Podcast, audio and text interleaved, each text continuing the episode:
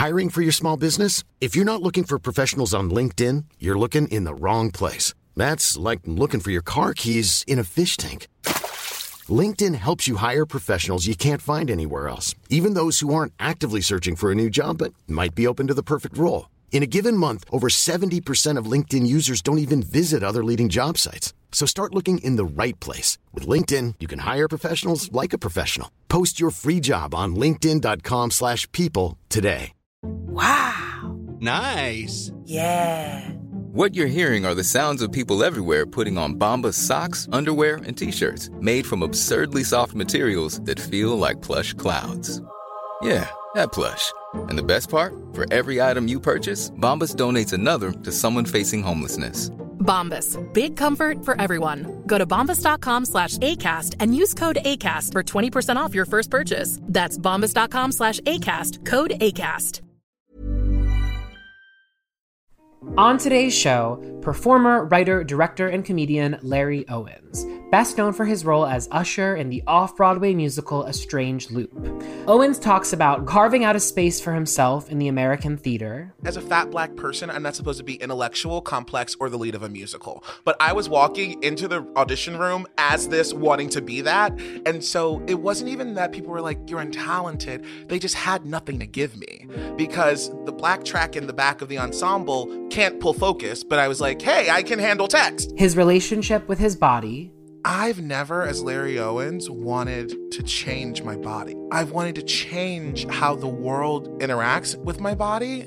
Twitter, I think that Twitter captures the mania of living right now, where truly at any given moment we are watching impeachment hearings and then we're going bead by bead on the gown at the Golden Globes. And then we're utterly pivoting to like now we have to save another faction of children who are like being under put under siege by the government. And now here's the Keke Palmer meme. and thankfully sings for us a bit of Lot's Wife from the 2003 Jeanine Tesori Tony Kushner musical Caroline or Change. I was literally like singing, Murder me, God, down in that basement. Murder my dreams, so I stop wanting. 11 years old. Murder my hope of him returning. Strangle the pride that makes me crazy. Make me forget, so I stop grieving. Scour my skin. Scour my skin. Till I stop feeling. Shut up, Evan. Hey guys, what's up? It's Evan Ross Katz. You are listening to Shut Up, Evan, a podcast about gay shit and internet culture. I am joined once again by my producer, Alden Peters. Hello. Alden, how is it going? Um, other than slowly losing my mind in quarantine, everything's great. Yeah, The mushier my brain gets, the the more calm I feel. I think that we're all sort of like on that wavelength at this point. Have you been sort of like maintaining order in terms of putting things throughout your day as sort of demarcators of time and, and day of the week? Um, to some extent, yes. I think I've actually been more productive during this time than otherwise. Like, I'm super fortunate that I still have a day job and I'm working from home doing that. So that gives some structure to my day. Um, we're still doing this podcast, so that keeps me busy. Um, and I'm because I'm not spending time commuting, like I get have more hours during the day to get some writing done and focus on creating things. I'm probably not spending as much time just relaxing as I should. I know that that's one thing about working from home that they advise against is like making sure that you don't let work creep into every moment of your day. And this last week, especially, I think I've done that a little too much. So I'm trying to walk myself back. What about you? How are you finding this time? It goes in waves in terms of like how much I'm able to shut out the rest of the world because sometimes that's like easier than other times. I've tried to keep some of like my routines in place specifically with like my runs in the morning which have been really like foundational Oh, for in sure. terms of like Yeah. literally keeping me on my feet and also just sort of getting fresh air getting sun but we're going to get through it and uh that's the most hope i can muster um keeping on the theme of coronavirus Ooh.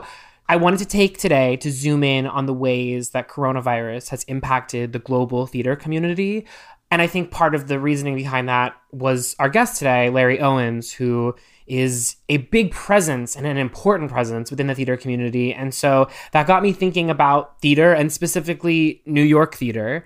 As of today, and we tape this episode, it's March 28th today, um, under Governor Cuomo's mass gathering restrictions, Broadway can resume performances as early as April 13th which is just a few weeks away. That ordinance was first announced on March 12th, and as you can imagine, the governor has been a little busy in his time since. But Alden, as someone that lives in New York and sort of has witnessed, you know, theater and not just Broadway, but also the Brooklyn Academy of Music and, and the New York Philharmonic and so many sort of parts, you know, tentacles of the theater world close. What's that been like for you? I do not go to the theater as much as I should, especially living in the city. It's kind of one of those those things about New York that I'm not taking advantage of and I know that I should be. Mostly it's like a cost barrier of entry for me personally. So in terms of like as an audience member, I would say not much at all. But I do have many friends that are actors, many friends that are musical theater people, and it's extremely tough for those performers for whom like there are already so few roles. They're already working, you know, multiple part-time jobs and doing auditions on the side and that's just for a handful of opportunities and now there aren't even a handful of opportunities. So I think like the human cost is what I'm seeing more of. It also feels like it's going to be a particularly hard mechanism to get started back up again because yeah the construct of theater is bringing lots of people into a space together. Even when they do formally reopen Broadway and theatrical productions around the world, it's not as easy as like an on off switch. So, right now, Broadway has turned to the internet, as so many communities and groups of people have done, you know? And I wanted to bring up Rosie O'Donnell because I was so excited to see Rosie bringing back the Rosie O'Donnell show for one night only. She brought the show back in a virtual sense with guests like she had Gloria Estefan on, she had Sarah Jessica Parker, Barry Manilow, Billy Porter. Um, one of my favorite Broadway tenors, Gavin Creel, appeared on the special. And literally, this was like so funny, or not funny. He announced that he had coronavirus before bursting out into a live performance of You Matter to Me from Waitress the Musical. The fever, the headaches. I lost my sense of smell and taste. I haven't gotten those back. I'm eating asparagus and it might as well be rubber. I don't know. you know. Oh, I can find the meaning of life in those sad eyes. I feel like that epitomizes the world right now, which is like someone tells you something so tragic, but they're doing so on a live special of a throwback television show from the 90s that's airing on YouTube that has Miranda sings on it. I mean, like, just the layers of uh, brain brokenness that I think we're all enduring you know, I just thought that moment. I, I don't mean to laugh at it, but I do find it funny. It's one of those things. But um, that special raised half a million dollars for the Actors Fund. So I want to shout out Rosie, but I also just want to say it's like, though it seems like everyone is going live and everyone is sort of um, kind of taking this opportunity to put out content, I want people, myself included, to be aware of the fact that a lot of that content actually is doing more than maybe meets the eye in terms of the way in which the content creators using their platform to perhaps bring attention to things, but also raise funds. And I think Rosie is such a great example. For sure. Kudos to her. Love her. Um, and then last, I just want to touch on a story that I wrote recently for Condé Nast's Them in which I spoke with a number of Broadway performers, including Stephanie J. Block, Jesse Tyler Ferguson, and my friend Benj Pasek.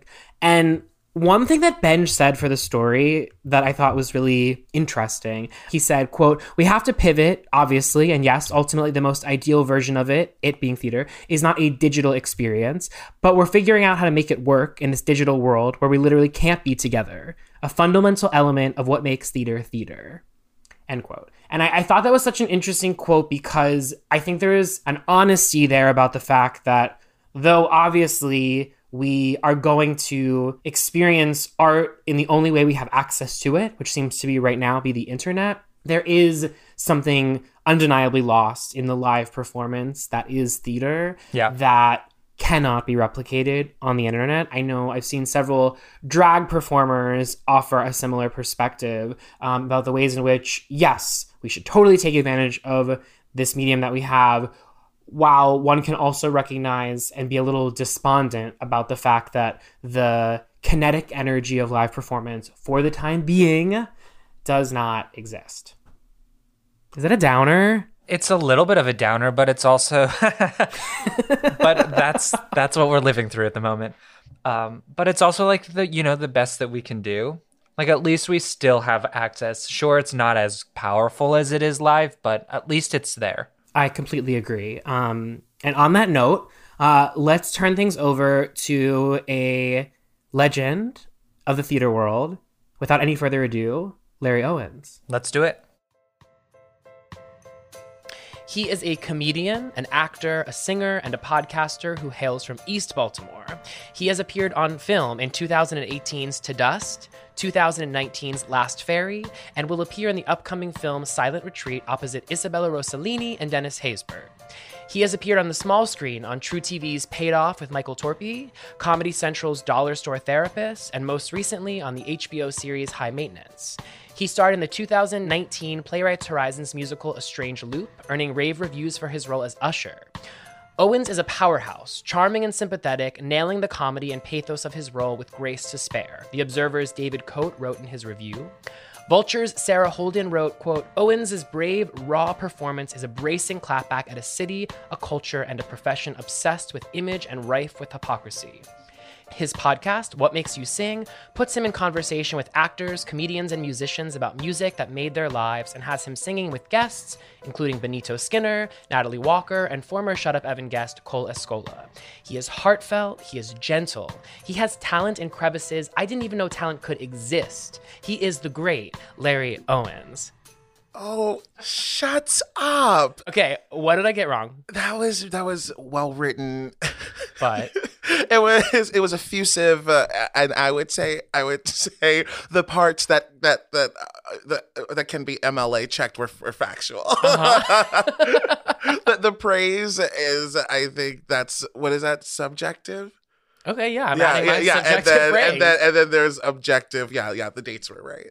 okay, okay, good to know. Um, very good to know. So before we actually get into it, I I texted you yesterday and I asked you what you wanted for your breakfast order, yeah. and you said plain bagel, sausage, egg, and cheese, right?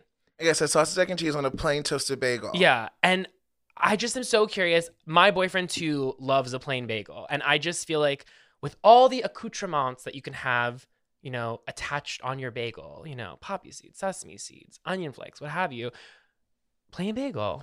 Yeah, it's I'm a New Yorker. Like I live here. I'm not a tourist. I'm not a six year old girl. Like I don't need flavor on top. Like I'm, this is a meal. Mhm. This is like you asked me what I needed for an hour of podcasting. This is work. I don't know what you believe out there, but podcasting is legitimate work, like sex work. No, I'm trivializing a really really important political stance. No, but podcasting is work. So it's just it's my fuel. It's my feel. So that's my morning bagel order. It's Saturday, so I was feeling like crazy, and I said sausage. but um, and late at night, I'll do a peanut butter and jelly on a toasted plain bagel as well. So good. Yeah, so it's like savory, sweet, carby. You know, it's perfect. But for- never uh, an everything bagel. everything bagel is so indulgent. Mm. It's so much flavor. It's like if it's before noon, what are we celebrating? Mm, okay, so like so like a special occasion bagel. Absolutely. So if we're at a continental breakfast, say we're at the meet and greet, I love that specificity. at the meet and greet, yes, At the meet and greet. in in front of people, Yeah. But at home, just I think that's just something that I want to really get across to the people is that like on stage you get everything, but then at home with Larry you get plain love it. Bagels as metaphor. Yeah, bagels as metaphor. Good morning. Is that what you wanted? so I actually had the good fortune of seeing you perform twice recently. um, the first time was during New York Fashion Week at Susan Alexandra the Musical. For people that don't know, Susan Alexandra is a handbag designer in New York, a fucking talented one, and a really, really kind person as well. And you performed in a musical that she put on during Fashion Week. And I remember a friend approached me afterwards, after we had both seen it, and my friend was crying. And I said, Why are you crying? And she said, I don't know why. And so I, I- bring that up only to explain to people that the this 20 minute musical, I think, made a lot of people in the room, specifically the fashion elite in the room, if you will, feel in a way that perhaps is uncommon in, in, in a fashion setting. Yeah. Can you sort of talk about your feelings on that? Well, first of all, I just love Susan Alexandra. I can't believe that I can say that as a plus size, dark skinned, gay boy that I walked Fashion Week, and my, my friend Natalie Walker, she was at one of the showings, and she said uh, she tweeted or she Instagrammed, whatever she socialed. Lario just did the eleven o'clock number at Fashion Week, which is the same as walking last, which is hilarious comparison. But yeah, no, Susan just has like the most amazing taste, not just in design and aesthetic, but also in people. So I have like been like she came on my radar just with like relationship to amazing comedians who've done her shows, who've always done her conventional, or in the past couple years have done her unconventional runway shows. Kat Cohen, Lauren Servideo, Benito Skinner, and so just like her having great taste in people is amazing and that's how i got in the room. When i carry this bag because i carry um, one of her bags now one of my jokes when i do stand up i walk on stage one of the first things i say the first thing i say is always bring your bag on stage. Aretha franklin taught me that so now i bring my susan alexandra I love it. I think it's interesting too what you mentioned about being a plus size black gay man at New York Fashion Week. I'm curious, what's your relationship with fashion? yeah aesthetic has always been in, the black community it's just so important like how you dress and how you present to the world i think just like from a safety standpoint like in the 20th century like my parents like how you present to the world is how you will be judged. And so that combined with like a sunday church culture like i've always been assessing and putting together like shapes and things but like my own style is very utilitarian like a like a like a true artist. Like i have to do i have to go through so many shapes and places that like I actually like a neutrality to what I wear. But in terms of like identifying and like really curating taste for myself, it's like something that I've loved. And like one of my like best friends from I, I went from East Baltimore to boarding school, which is like a complete 180 you know in terms of just privilege and access and the people i was around and and one of like my escapes was definitely looking at a lot of like blogs and and oh my god the sartorialist. Yes. do you remember that blog? Oh my Of god the style the style guy gq magazine. I was so every for breaks i would take the train home and I would get a GQ, or whenever I would fly somewhere, like I would get a GQ magazine and just like keep up with, you know, like what's like, what are the tastes, what are the trends, like where are we going, like, and then having my own judgments about it. So Yeah. like not just accepting like this is it, but like okay. I feel this way about it. So with the high maintenance premiere, GQ did a story on the casting of that show. So after all of these years, like I got to be in GQ, which is one of those crazy moments where I grew up so far away. I so I would say I grew up I grew up so far away from Broadway. Not geographically, but ideologically. Like the way that things were set up for me. It's crazy. It's crazy. High Maintenance came out Friday. Fashion Week was Saturday. And and there were people who had like experienced both. There were people at Susan's show who had seen the episode, and then like other people who had like also seen me like do a comedy show earlier that week. So like three completely different modes of storytelling, all birthed from the same impetus and passion. And if I might add, three breakout performances. yeah, so there are three Again, subjective. Subjective, bitch. No, um, I do want to ask though. You know, you mentioned sort of like reading the sartorialist and growing up with fashion around you. I know that fashion is not something that has historically been good to, to plus size individuals. No, it's not inclusive. Yeah, no. and despite the fact that I think the some narratives that percolate tend to position fashion as being aware of this conversation and working on this conversation, in actuality, there the advancements that we've made are few and far between. What's your thoughts on that? it's mostly on the female or the femme presenting side. So like when I'm having an opening night and I'm wanting to wear a suit that's not black, it's not a penguin suit, then I have to go to female plus size. And actually, I had a really fun moment last week where I was working with someone. They were like, "That pink suit, like, where'd you get that from?" And I was like, "It's a big girl brand. You can't wear it, bitch." Okay, like how fun it is to tell you that like you want to wear what I'm wearing, and they don't make it in your size. Like they don't they don't make it in fabric small enough for you. no, I'm a bitch. But no, so I feel like there are a lot of advancements on the fem side, but I feel like uh, mass presenting people and men, like we don't have as many options for being my size. I feel like fat people are fun, and when we have to go to get dressed, we have, we like look like factory workers because like people want to keep us, you know, hidden and like in the back. Like you, you can you can consume our products and you can you know bolster our whatever our narratives, but we don't want to look at you. And it's like no, we are the best people that you know, and we're about to start being the best looking people that you know without having to change what you said was wrong with us like if I was a rapper, I would have no dysmorphia. You know what I mean? Like a like a big dude rapper like has such a has such a space carved out for him, like in terms of what that world is. And unfortunately, in musical theater and in traditional acting spaces, like being black, that's not true. You, like me, are a theater queen. Yes. You have this quote that I love. You said, Musical theater has been my life saving grace. Musical theater storytelling changes my body chemistry. In what way would you say theater has shaped who you are?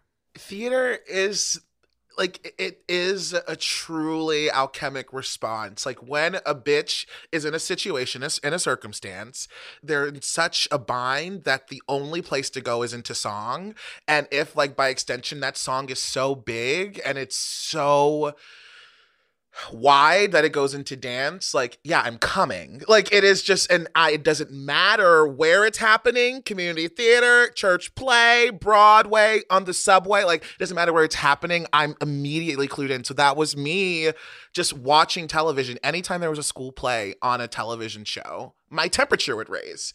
It just, I can't describe it. It is just the best form of storytelling. It makes sense. It is the storytelling we've always had, I think, globally. It's so interesting because your energy in talking about it completely changed just now. And it reminds me, I was listening to Claire Danes being interviewed by Terry Gross a few weeks ago.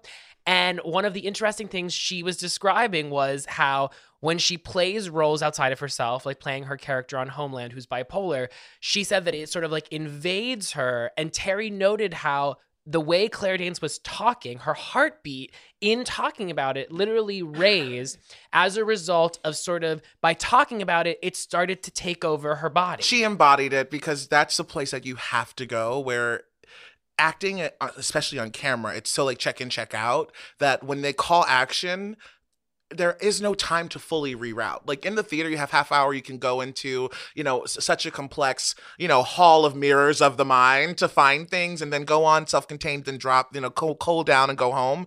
On set, it's it's drop in, drop out. So like being able to even just hear the character's name and find it in the body is the training at Steppenwolf where I was trained. They Amy Morton, she said, acting, they put sensors on actors and it's the exact same heart rate as a firefighter going into a burning building. Just basically saying, this shit is stressful. It will always be stressful. Like, don't beat yourself up was the lesson there. When I think about theater, I think about it being immediate. My handle is Larry Owens Live online. Please follow me. Larry Owens Live, 10K. I just need 10K because uh, because I feel like I, I feel like I don't exist without 10k. It's like Mama Rose saying, "All that I need is 88 bucks." All Papa." that I need is 10,000 followers. no, but it's so. But Larry Owens Live is because like when I'm with people in a room, I know I can get across what I need to get across, and theater is all about communication. Musical theater is this fabulous medium because anything is possible, but there are some goalposts that exist, like the I want number, which typically falls at the very beginning of the show, in which the leading character proclaims their innermost desires. What do you love most about musical theater in terms of the structure of it all? it's the structure that we see in everything. It's how everything is structured. Like a concert relies on this structure, uh, movies rely on this structure. It just works so well. It's infallible. Every musical works on this structure, or it's actively subverting it. And there's such beauty in structure because all you do is you slot in iconoclastic material inside of it. And because our hearts work rhythmically, using the rhythms of that storytelling, everyone comes sorry, all of the training at, Steppenwolf is like super like dirty and like visceral to make you feel it. So all I can think about is like either like living, dying, or coming in terms of tech acting technique. But it but it does work in that physical way, f- physical emotional way. Um, yeah, opening number. They you, you have to s- establish the world that we're living in, and you get to you get to make all of the rules in the opening number. You know how many people there are, how like the scope of the story, big or small. Yeah. The I want number. We need a person to follow through this as our heartbeat. You know, as like wh- who you're going to literally manipulate as an artist into getting the audience to feel what you want to feel. That's why the I want is the hook, and usually they have amazing hooks. Act one finale has to work in a certain way. It has to either you know set up tension to make the audience want to come back, and then we have an act two opener, which has a really specific thing to do. The eleven o'clock number, the elusive eleven o'clock number, where the character, all of the musical and dramatic themes come together and clash, and then you know we have our finale. Either send them out into the uh, streets with joy or or with ponderousness. And it's interesting because whether or not you're conscious of that structure, you will feel all of the beats that you're intended to feel, whether conscious that those beats were put in place uh, so carefully or not. yeah. Without training, I had no idea how to apply the myriad of techniques that you need in any given moment. I just didn't know how to deploy them tactically, swiftly, and infallibly.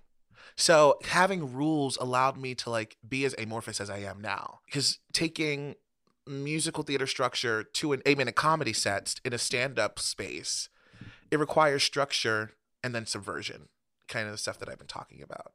Before this technique came into play, when young Larry, growing up, I imagine there was some singing Rose's turn into the mirror, perhaps. Rose's Turn, Lot's Wife, all of the great Lot's Wife, Caroline or Change, that Tony Kushner, he wrote that. He wrote the lyrics to that 11 o'clock. Yeah, I was, I was literally like singing, Murder me, God, down in that basement. Murder my dreams, so I stop wanting. 11 years old. Murder my hope of him returning. Strangle the pride that makes me crazy. Make me forget, so I stop grieving. Scour my skin. Scour my skin. Till I stop feeling. Take Caroline away, cause I can't be her. Take her away, I can't afford her. Tear out my heart. Strangle my soul. Turn me to salt. A pillar of salt. A broken stone. And then, like, turn me to salt. Like, this is like my. I was built on clashing musical themes and tension. Like, that's the 11 o'clock number from Caroline or Change. Yeah, I was just singing into the void. you had a question? no, I just want more. Before you, sort of the technique came into play, before you saw theater as sort of like this art form that you could pursue professionally, what was young Larry like? I was definitely I was I was doing all of these things but in a disjointed way. I think that as like the talented young black boy in the hood, there was this like narrative created around me like getting out and like becoming a doctor or something lucrative in that way. lucrative and and and scholarly. And so I was I definitely like hung on to writing as like an identity. I was like a voracious reader as a kid and so writing seemed like oh, that'll be my liberal art. But then as I literally discovered musical theater through VHS tapes, that narrative started to change and there was huge tension because artists literally have a, a narrative of poverty and, you know, and the truth of the of the industry. And like what I lived through is that it takes many many years of no's before the few yeses that make everyone believe that you know you've only ever seen yeses you know? So basically to sign up willingly to that contract of like both poverty and the ideas of shame by ways of not having physical tangible success in front of my peers and my family for years it created a lot of tension that fortunately I started to go through as a teenager. So that by the time I got into my early 20s, I was all in. So once I go to theater camp and I meet these kids who are professional actors who live in, you know, New York and LA, who do this professionally, just with like headshots, resume, and talent, like going into the room and presenting your talent. I, I I got to tear down a lot of the a lot of truly the roadblocks that I had been putting up that like thinking that it was anything more than just getting into the room, presenting your talent and sticking with it through poverty and shame. Which are huge things, but you if you over time if you can simplify it, then it just becomes a meditation of those things. And so once I made the decision that this is going to be my career at like 16, I said, okay, we're going to do this forever. We're going to do this like Elaine Stritch, you know, like we're to do this like Bernadette Peters. Once I was just honest with myself about what I wanted, everything became easier. But first, it was harder. so you mentioned a lot of these no's. We're to take a break. When we come back, we're to transition to when those no's started to become yeses. So we'll be right back with Larry Owens.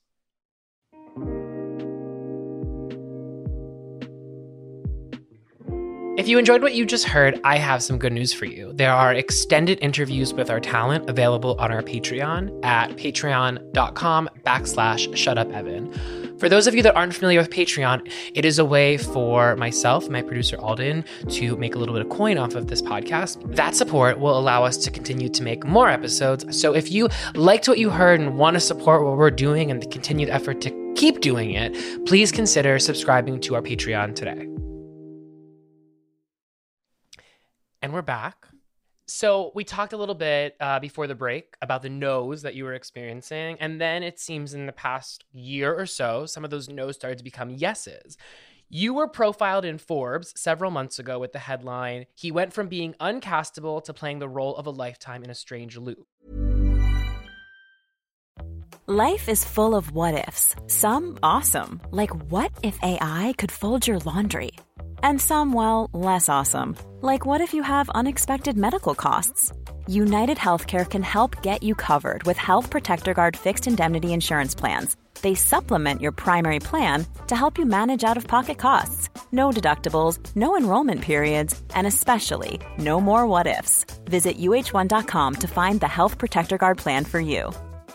Planning for your next trip? Elevate your travel style with Quince. Quince has all the jet setting essentials you'll want for your next getaway, like European linen, premium luggage options, buttery soft Italian leather bags, and so much more. And it's all priced at 50 to 80% less than similar brands. Plus, Quince only works with factories that use safe and ethical manufacturing practices. Pack your bags with high-quality essentials you'll be wearing for vacations to come with Quince. Go to quince.com slash trip for free shipping and 365-day returns.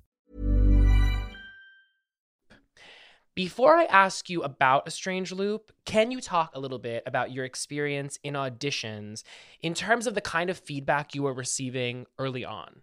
As my type, as a as a fat black person, I'm not supposed to be intellectual, complex, or the lead of a musical. But I was walking into the audition room as this, wanting to be that, and so it wasn't even that people were like, "You're untalented." They just had nothing to give me because the black track in the back of the ensemble can't pull focus. But I was like, "Hey, I can handle text," and then like the person who covers the lead it, it, there was just no place for me in the structure of commercial theater.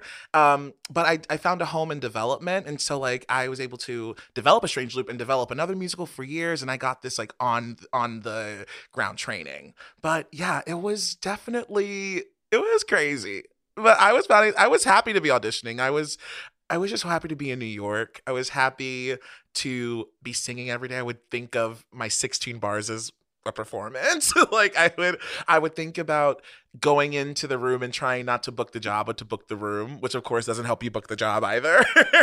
So I was trying to distinguish myself with taste, being like, hey, look at my take on this thing, which is so Brooklyn comedy. Look at my take on this song to like let you know that I deserve to be in the room, basically. But they don't want an intellectual black person in the room because then you start to poke holes. You're like, wait, why is the lead not the correct ethnicity. like, like you're like, like, wait, I shouldn't be playing like the dog and the servant, you know, back to back. You know what I mean? You start to say stuff like that that the that the British director doesn't want to hear. You know. So let me ask you this: You talk about they don't want to see the black person in the room. Is the they that you experienced was it always white people on the other side of the table? Yes, I yeah, I believe there's like one one person of color that like in that time that I can think of that I that I encountered behind the table. How systemic is this problem within theater? Because I think oftentimes when we sort of talk about diversity, we talk about it in fashion, we talk about it in film, we talk about it in television. I'm not sure I've seen the conversation so centered around the theater world. Yeah, I mean, it's just these spaces like the commercial and the nonprofit were built on whiteness and and that as like the most profitable thing. So we have our we have our main subscriber base we have our main audience and then we have the people who come when we program them in you know? So because it's so capitalistic you know what that means. You know what I mean? Anything capitalistic from the top down breaks down into what is the most profitable thing. And normally in America, that means taking from black culture and then using it to aggrandize whiteness. And so I think that the theatrical structure is one that is still covertly prevalent inside of that scope of saying, come be in our show only in this way. We'll do your show programmed in specifically specifically at our risk, you know what I mean? and like at our risk and your privilege. And I feel like that's like a lot of it is that it's like it's like you know this is a risk for us. So we it's like you're privileged to be here and thus don't come into the room so blank X, Y, and Z it's interesting too because theater is so often recycled. You know, the revival system is, is so prevalent within theater. So it's exciting to see the success of something like a Strange Loop or a Slave Play, knowing that even when they close in their initial run, they now become a part of the canonical sort of backlog of properties that future artists and future productions can pull from. Like the fact that there's a cast recording, the fact that one day the script will be published, and that if you are like I was, like a young person seeking to just literally train yourself on material that is complex that the character looks like you where you don't have to do the the magical rejiggering of identity where you shake up the circumstances of the written character's life to fit yours because characters have not been written with your circumstances even though you've existed in this country for hundreds of years and in this world for eons. So i think that that's so important because that's how theater reached me.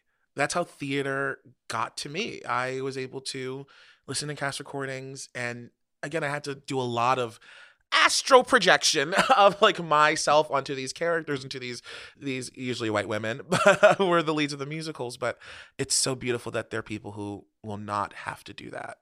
And then they become the writers they become the actors they become the technicians they become the general managers they become the producers and hopefully they become the theater owners. Now to a strange loop the off Broadway show in which you starred in 2019. I'm going to ask you, if you wouldn't mind, to read the description of your character, Usher. Usher is a young, overweight to obese homosexual and or gay and or queer cisgender male, able-bodied, university and graduate school educated, musical theater writing, Disney ushering, broke-ass, middle-class, far left-leaning, black identified and classified American descendant of slaves, full of self-conscious femme energy and who probably thinks he's a verse bottom, but not totally certain of that, obsessing over the latest draft of his self-referential musical, A Strange Loop. In his review, the New York Times Ben Brantley wrote that you play Usher with, quote, confrontational charm and energetic weariness. The New Yorker's Vinson Cunningham wrote that you perform composer Michael R. Jackson's songs with, quote, power, humor, and pathos, filling in the textural gaps in Usher's characterization with an entire life's worth of mannerism and style. I think there's something interesting there, right? So we have this kind of establishment, older white critic, Ben Brantley from the Times. And then we have the New Yorker's Vinson Cunningham, who is a younger black man.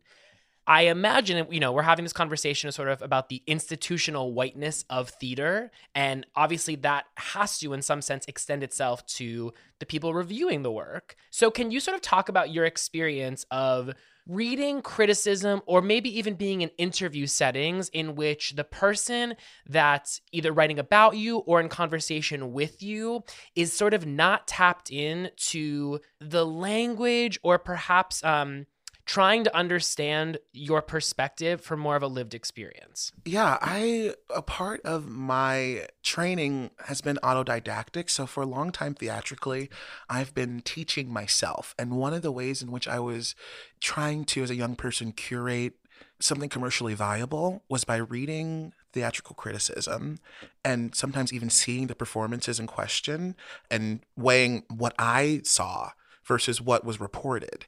And so over that process of being, you know, a young New Yorker and doing that a lot, I began to see the breakdown and what was what happened in the theater and what the audience is receiving versus how how things get disseminated in press for various agenda. there I mean I I would see I would see performances and I would notice that the language used for people of color, for people of size, like it was nowhere near as floral as the language used for very mainstream, classically appealing people, um, white people. And so I've been so keyed in to how to not only get myself across to the audiences, but also knowing that a part of my job is to appeal to critical nature. this is a long way of saying that the inherent bias of criticism as it pertains to the inherent bias that we're speaking of in the theatrical system it's all very chicken egg or maybe even human centipede. So it's you know it's it's eating the shit of itself and then disseminating the shit into itself and then wondering why its colon is full of shit that's what you're going to use on Instagram. the American theater is shit. No. no, it's shit eating shit and producing more shit. and then wondering why it's sick off of its own shit. um no i it, it's crazy it's crazy because just as i hang my hat up from the theater temporarily maybe or who knows i mean barbra streisand did funny girl we haven't seen her since but um but as i like as i sort of I have to professionally detach myself from theater in a way right now just because of as we've been talking about the scope of it. I don't even know what I'm saying. Hold on, I take a second. Oh, this is so emotional. Okay, I'll, I'll answer your question. No, can no, you? No, I'll answer your question. I don't even know what I was saying. Um, What's making you emotional? Just that we're like speaking so much about theater, and like normally when I'm speaking about theater, I would be like protecting a candor in hopes of working with the establishment one day and now like i have so few hopes or even desires of working with the establishment in this moment of in the moment of podcast as like a young 20 something like you know just thinking about when you put in so much effort it's like dating. Like if you if you if you keep pursuing the same type of person who don't who who have never who has systemically never been trained to fuck or find you sexy or worthwhile, then stop only tap double tapping white chiseled torsos, Larry. In comedy, you know, they got they got bellies. Cedric the Entertainer had a belly, black man. You know what I mean? It's like it's like stop double tapping on the Grindr of theater, but I'm still like so trained to protect whiteness that I like won't I'm like I'm not dragging them on the pod, you know. we have to cut this out. I'm so this is bad. It's not bad. It is bad. I don't know what I'm saying. It's not bad, but what's interesting about it is so much of your success over this last year was through what you spoke about earlier, which is development. And this idea that something like a strange loop does not fit in with the canon of theater as we know it. And yet, your success has come not from your conformity to theater, but from carving your own lane within it. And that's been my passion. Like, that's been the focus. And in terms of, in terms of the criticism, my expectations from the establishment to see what I was doing was already baked into my performance. Me knowing that Mr. Brantley cannot see me was a part of what I was doing on stage in a very subterranean way. You know what I mean? Because no matter no matter how much drop in I do as an actor, I'm still Larry Owens on stage, and I'm still Larry Owens performing in front of a majority white audience on 42nd Street, you know, in the place of my dreams, but feeling that discord of being a black company on stage in front of a PWA predominantly white audience the fact that that maybe Vinson felt more included to see me might have been that I was sketching it for Vincent to see me. So Jeremy O. Harris for his play Slave Play, did several performances, which he called blackouts. Yeah. That offered um, tickets to exclusively black audience members. Yeah. And I have to imagine that had a profound effect on the performers, specifically the black performers within the play. But also, I imagine for Jeremy watching his play in that way. And I think this speaks to what you talked about earlier, which is the energy that live theater presents to a world. And so that the idea that the audience can be as important as the performers. You mentioned just now this idea of performing to predominantly white audiences, PWAs. Um, have you had any experiences with performing for predominantly black audiences, and how has that affected you? Yeah, for Strange Loop, we had Black Theater Night. I was trying to see the second Slave Play Blackout just as an audience member. I'd seen the play three times and like of overdevelopment and off Broadway and then Broadway. And I was like, I just want to be in a theater, in a theater with all black people, like just as therapy just to like sit in a seat and like and sit in the theater and sit in a Broadway house and stake the claim that we that black people have to every space on American soil. You know what I mean? Besides our native brothers and sisters, they have the birthright and we have like, you know, a lot of the work right to, to like the institutions that we build and even in New Amsterdam, in New York. Like as an actor, I've done a like a like a close to a blackout, which was again energy unreal.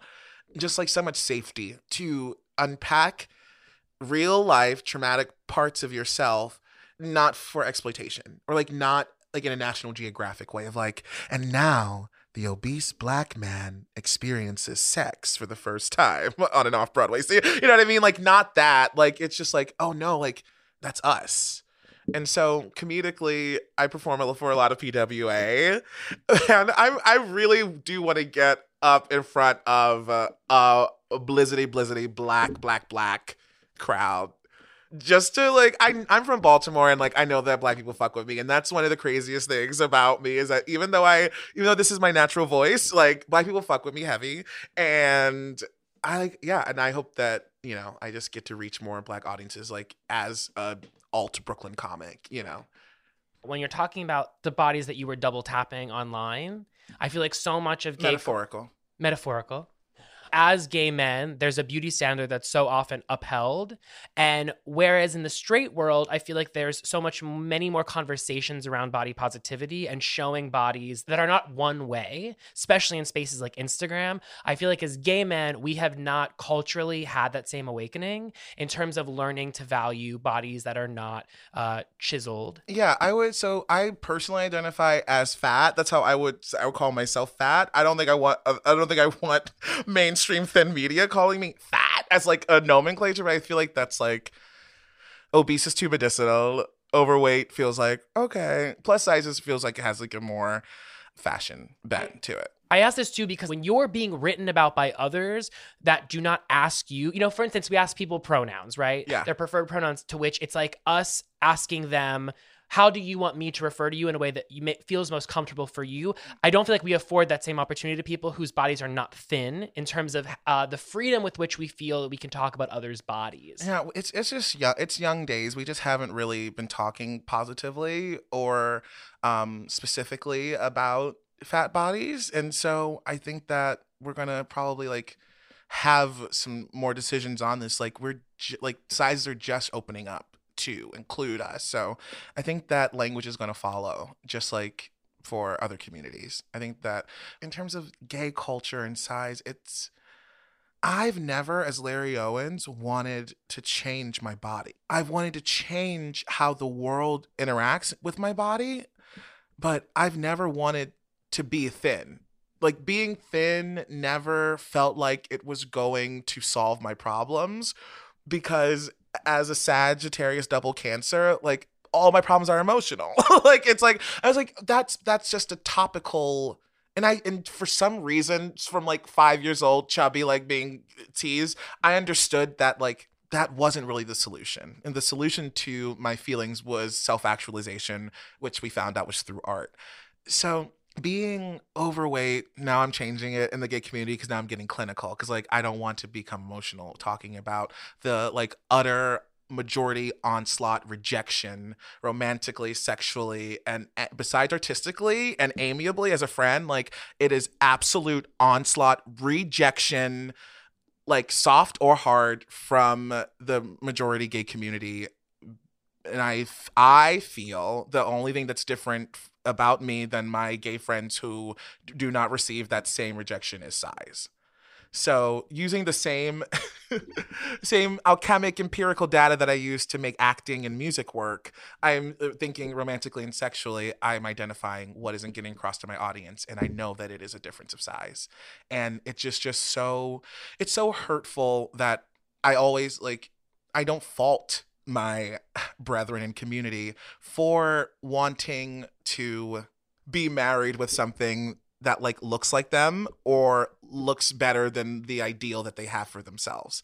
Like that makes sense in an evolutionary, you know, backwards political, you know, system of like, oh yes, as repressed children, we we we had no option. So when I imagined, you know, finally having options, it was something familiar to self, what I look like, or something that is uh, commercially and capitalistically better than what I present as. So like that makes sense. That's linear. Even I have fallen victim to that. The difference is is that my position as a fat person, as ovary person, gives me the empathy to then break through the fucking dog food I was served by the entertainment industry for my entire life. Like break through the societal things that we were fed racially and culturally by the entertainment industry for the 20th century when black people didn't have rights, when fat people like whatever. Okay, now I'm getting too political.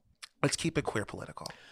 I hope you don't mind me asking about it. The reason why I think it's important to talk about is because so much of the conversation is centered around the importance of representation. And it's just so often I feel like gay men culturally don't have conversations about bodies that aren't a certain kind of body. And so I just revel in the opportunity to have this discussion. But tell me if any way that you felt tokenized or you feel like it's not something that you want to be asked about. No, I think it's I think it's relevant to conversation it's just emotional because like this is like understood. I like I I truly don't care about white gays. Like I don't like I don't care like deeply about like a lot G-A-Z-E of people. G A Z E or G A Y S? Second one. I I don't care deeply about like a lot of people who disregard me, but it's just the fact that like these dominant tropes in culture trickle down to the people that I feel connected to, that I feel like romantic and sexual desire for, and because of the trickle down, it leaves me excluded.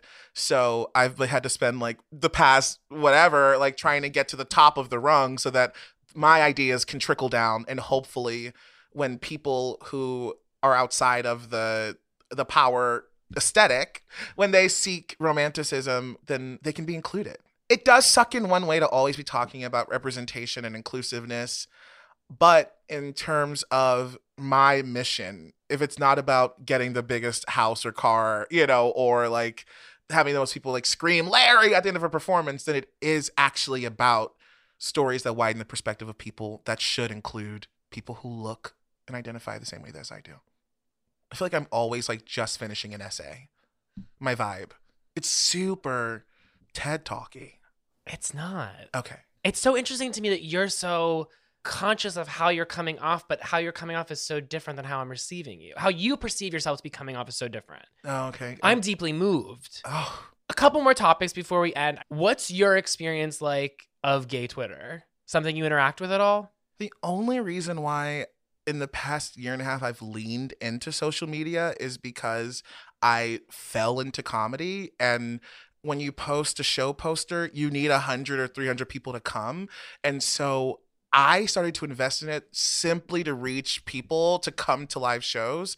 But what has resulted is this actual investment in social media so being with comedians in green rooms like in comedy clubs and comedy spaces and then being online and seeing uh, let's just say comedic dissemination of thoughts and ideas or comedic replication in that space it's just really interesting to have culture working so quickly in a way.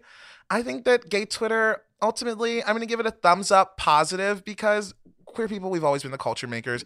I'm on it, you're on it. Like writers of all of our favorite shows are on it. It feels fun for the moment. I think that Twitter captures the mania of living right now, where truly at any given moment we are watching impeachment hearings and then we're going bead by bead on the gown at the Golden Globes. And then we're utterly pivoting to like now we have to save another faction of children who are like being under put under siege by the government. And now here's the Keke Palmer meme. It's the mania of being required to have currency in so many places that is queer that ultimately gay Twitter right now feels like a good moment.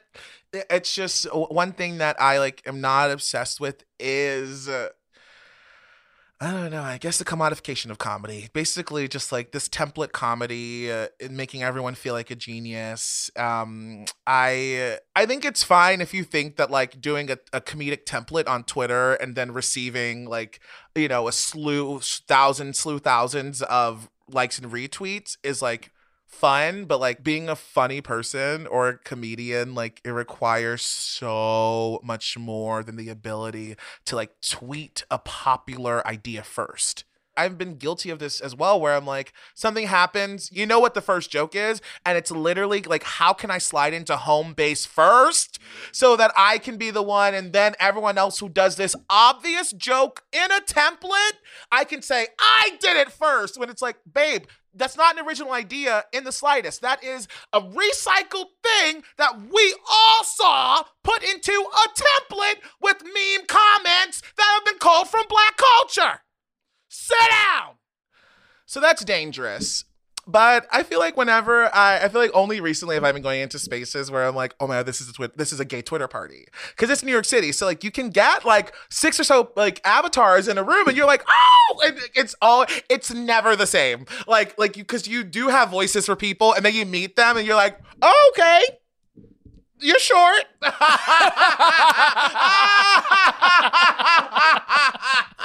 Use that as the clip. Twitter is now so it's about lack of specificity. Twitter is now TikTok, and I really blame the algorithms so much. I, as an overweight black person on social media who does not do hyper hyperfem and ratatata, like thing is like that's like not what I carry every day. So so this is my online tension. My carriage and my voice are diametrically opposed. But then I'm also like, Larry, you are an artist. like you're an like, babe, babe, you're an. You have representation. Just be an act. Like get off, get out of the game. Like why are you in the game, right? Like why are you trying to be in the social game? And it's just, oh, I need people to come to my live shows. Twitter's crazy. I don't like it. Now I don't like it. I started positive. Now I'm like burned the whole thing down. But one of the interesting things is like I don't know how I would have found you, not found not found your work, found you to be on this podcast if it weren't for being able to DM you on a place like Instagram. And that's literally how so many of my guests, these relationships that you know, it's like take Billy Porter, for instance. I've known Billy since I was a kid. When I reached out to his people about being on the podcast, suddenly the gatekeepers were up. But then it's you like you go on someplace like Instagram and it's like, hey, Billy, I'm doing a pod. Are you free next week? And things happen so much quicker. Yeah, truly. Yeah. So there's a way in which I agree with you about sort of the where we landed ultimately, like burn it all down. However, there are ways in which I think, from my perspective as a journalist, the access that I have to great minds like you, the immediacy of that, you know, is is so valuable to me. My last question for you was Jennifer Lopez robbed of her Oscar nomination? Absolutely. In a world where Saoirse Ronan has three, where where um, Jennifer Lawrence has four, Angela Bassett has none, it's like, what does a woman of color have to fucking do? Like being like like do, like yeah, are you kidding? Like people get nominated for so much less. It doesn't matter if it was like the searing political, blustery, fat jawed white male acting that you love in a historic biopic to get your fucking gold statuette hard, but it is an amazing, craftful performance of an artist who's been working consistently in so many fields in her entire lifetime, and she delivered. She anchored that thing. We can't give it to Constance Wu, but we can give it to JLo. I'll never forget one of my favorite tweets of all time is from Roxane Gay about hustlers. It is uh, put it in the Louvre. Yeah, and it's literally it ends with um We should read it verbatim. I think Yeah. we should pause it because it, there's nothing like the, the actual text. Because Roxane Gay, remember, a doctor, like remember, like a true writrix, and so even in 140 characters, 320, really able to get to the bullseye of what we all experienced. Can I, I can I read it? This Yeah, is this yeah, is what I want to read. This is my this is my reading of it. Okay. please. This is Roxane Gay, September 10th, 2019, at Our Gay. Just saw Hustlers movie. Uh, overall, I enjoyed it. Jennifer Lopez was brilliant and a real awards contender. And also, what exactly is her workout regimen? She looks flawless. Constance Wu tried hard and had some great moments, but needs to work on her craft. like just to really to, to, to spend that much of the review in like small choppy sentences and ellipsis, three question marks. She looks fl- a, a strong, simple. She looks flawless. To use the word flawless before an absolute dick, Constance Wu tried, and it's one sentence on Constance. Unbelievable. She's lucky she got a sentence. of like a criticism, and this is a black female critique. the black female critique. We're gonna wrap it. I want to ask you, how do you feel about this overall? What just happened? I feel absolutely crazy. I do. I do. It's hard to be a podcast guest after hosting and finding that in an interview i'm like trying to find a way to be a comedian first because my, my comic friends they're just like so good at being funny in interviews and like and taking and leveraging all of the the like tension that it causes by people asking you super personal things and just saying something silly. But as an actor born not a comedian born i always go to the truth and like the honesty. And then i find myself in these utter ravines of truth that I don't want to dig out in public, not on a podcast. Are you going to be able to listen to this? I don't think so. I think I'm absolutely haunted, but I will retweet all of the responses. Do you feel taken care of? Yes. No, I, I feel like this was a, a beautiful, gentle, kind interview. I, I feel like I feel like we went to places and ultimately it is good. It's it's good to talk to people I want to thank you for being here. I want to tell you while I have you in front of me, I absolutely love you with my whole heart. To borrow from the Gaga quote that I reference so much, but just never been done before. I feel like you have what other, what the other girls want, and I feel like your presence in a room. It's not just that it like brightens the room. I just feel like whatever you're selling, I'm buying it. I'm buying it. Like I'm buying it. Oh. Not only did I appreciate how you opened up and that resonated, but I also just like really appreciated specifically just your dedication to craft and talking about the structure of writing, talking about the hard work that goes into comedy that's not a tweet, the impact of performing this work and how even what you just said about, you know, you're an actor first before a comedian, so you go to truth all of those elements I'm just blown away by. By far, I've enjoyed this recording session more than anything else that we've done. Oh, take that Cola Scola. now on to some notes I have. No, oh my god. No notes.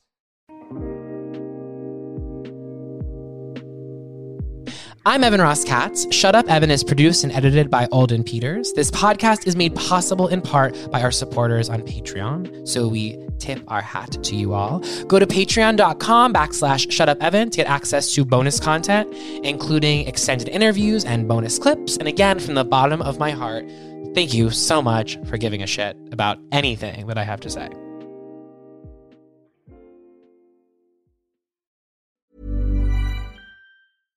Hi, I'm Daniel, founder of Pretty Litter. Cats and cat owners deserve better than any old fashioned litter. That's why I teamed up with scientists and veterinarians to create Pretty Litter. Its innovative crystal formula has superior odor control and weighs up to 80% less than clay litter. Pretty Litter even monitors health by changing colors to help detect early signs of potential illness. It's the world's smartest kitty litter.